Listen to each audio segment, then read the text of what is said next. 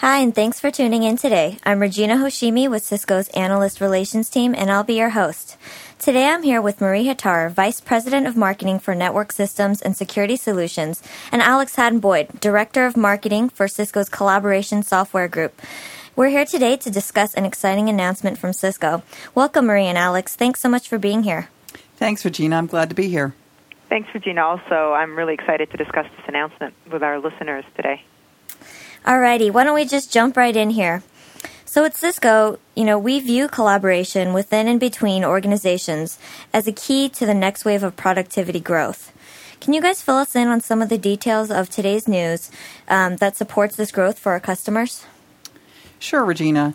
As you stated, Cisco believes that collaboration is key to the next wave of productivity growth, and that collaboration is not just within organizations, but also between organizations, between organizations and their partners, customers, and communities.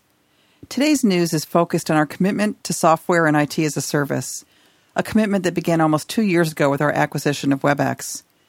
The agile and ubiquitous nature of software as a service makes it ideal to quickly deploy cross company collaboration. And Cisco has been successful with this model because of our secure global private network for collaboration, known as the Cisco WebEx Collaboration Cloud.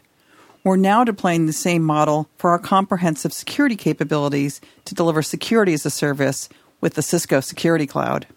That's right, Alex. The collaborative environment enables a more open exchange of information, both inside and outside the organization. And with that, Cisco is providing new security capabilities, both on premise and as a service, through the Cisco Security Cloud.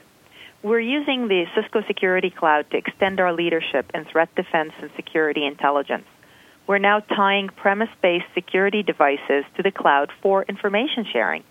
Both the Cisco IPS and ASA security appliance use threat data from our Security Intelligence Operations team.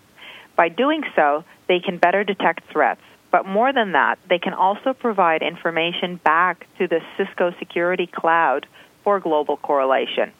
So our security portfolio becomes even stronger as it protects against new and emerging threats. In addition, just last month, we announced hybrid hosted email security as another service that's being delivered from our security cloud. You know, Marie, you might just say that Cisco's actually using collaboration to enhance security for our customers. You're right. In addition to enhancing our, our core cloud based collaborative meeting applications from WebEx, we're also making a significant move to bring the Cisco WebEx Collaboration Cloud onto the enterprise network through great innovations from our edge routing team on the ASR 1000. This innovation really extends the WebEx Collaboration Cloud to a blade known as the Cisco WebEx node for the ASR 1000. This allows the ASR to act as a point of presence, if you will, on the collaboration cloud using the ASR for media traffic, while using the Collaboration Cloud for signaling and meeting setup. And because the WebEx node is part of the Collaboration Cloud, all of the global load balancing and failover capabilities still apply. So IT is leveraging their edge routing investments to minimize bandwidth and at the same time leveraging the capabilities of the cloud. Exactly. Some pretty exciting innovation that only Cisco can achieve with our leadership in both networking and our commitment to SaaS. Isn't it great when they both come together? So, on the security front, Cisco also announced a number of enhancements. We're expanding our integration with the Cisco Security Cloud, and that means we're able to deliver new services to help our customers deploy security. Some of these include Cisco IPS v- version 7.0 with global correlation that uses information from the security cloud to strengthen threat defenses. It also sends information back to the cloud for our security intelligence operations.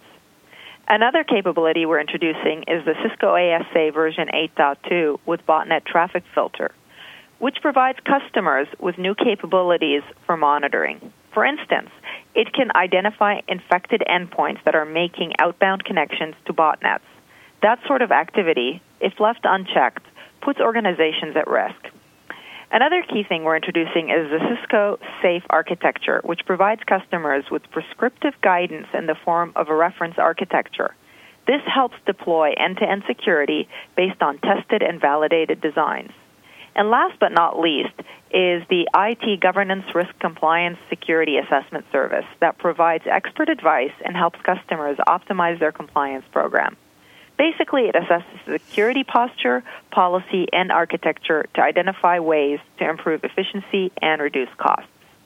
You know, I'd like to say that delivering security and collaboration as a cloud based service that combines the cloud and the on premises network is something that Cisco is really uniquely positioned to deliver and help customers collaborate with confidence.